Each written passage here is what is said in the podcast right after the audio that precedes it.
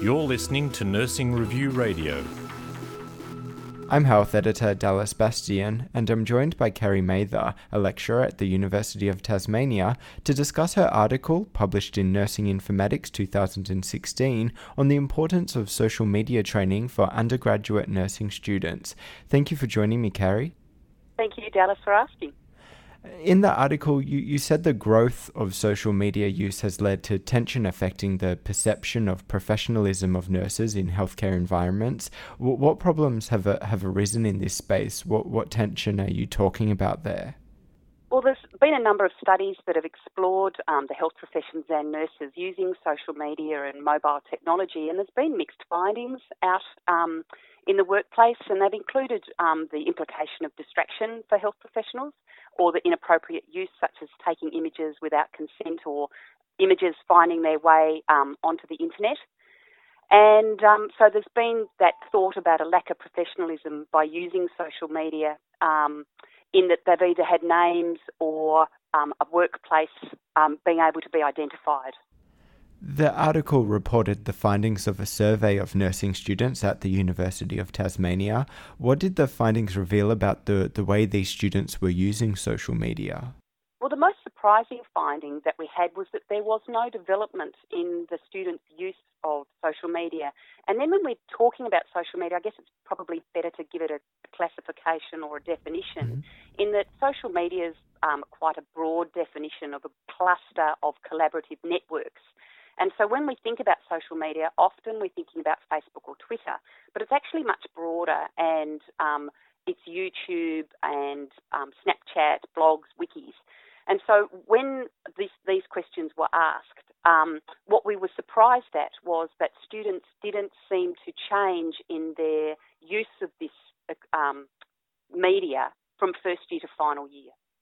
And we thought there may have been a change because of the social networks that could have been developed through using um, LinkedIn or ResearchGate or um, academia or any of the employment type um, networks, as well as those more common ones that we think of. As a result of the findings, you said the curriculum needs to include opportunities for students to learn about appropriate and safe use of social media. Uh, what should those classes home in on?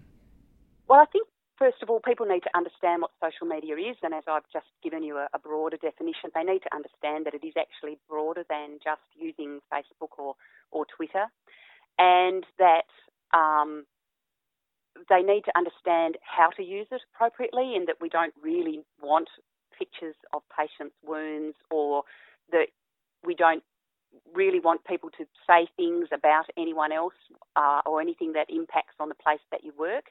And students also need to understand that um, as um, tools develop, that there may be opportunities to use mobile technology in the workplace, but using social media whilst at work may not be, you know, if it's for socialising purposes, may not be appropriate. Naturally, there are times when using um, a mobile device in the workplace may be appropriate, but it's those anecdotal reports or some of the studies that we've found that um, demonstrate that the that you know distraction can occur. So students need to be aware that what they do um, is being watched, and nurses too, so that professionalism is demonstrated at all times. How should social media be, be taught to nursing students? In what modes of delivery would be effective? Well, I think they need to model it in the classroom. And I think that it needs to be embedded into what they're doing when they first arrive on campus, in that it could be used um, informally in groups, not necessarily for assessment, but they need to be taken through what etiquette would be for use on campus. And they also need to um, learn before they go out into the workplace for professional experience or work integrated learning what would be the expectation of the organisations that they go to. I think that simulation would be really useful as well in that students could see the ramifications if they do use it inappropriately, but it also enables that critical thinking or clinical reasoning to be developed to understand what it looks like if they watch and observe other people using it in the workplace.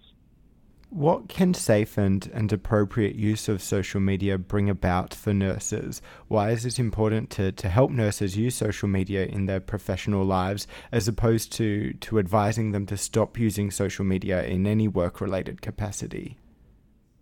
I think there's a number of ways of looking at this. I think it's a very immature technology as well at the moment, and as it matures, there is certainly aspects of current um, social media that can be used in the workplace. But I don't think we're there yet. And what I'm alluding to there is that you know within Facebook there's um, instant messaging. You could actually use that as a closed group within people on a ward, including you know the allied health professionals that are on the outside, and you could get instant um, and safe um, discussion going within that closed group, but we're not there yet. I think what we're more talking about is the engagement with ensuring that people keep their um, work life and socialising aspect of social media separate, but they still can use aspects of social media whilst in the workplace.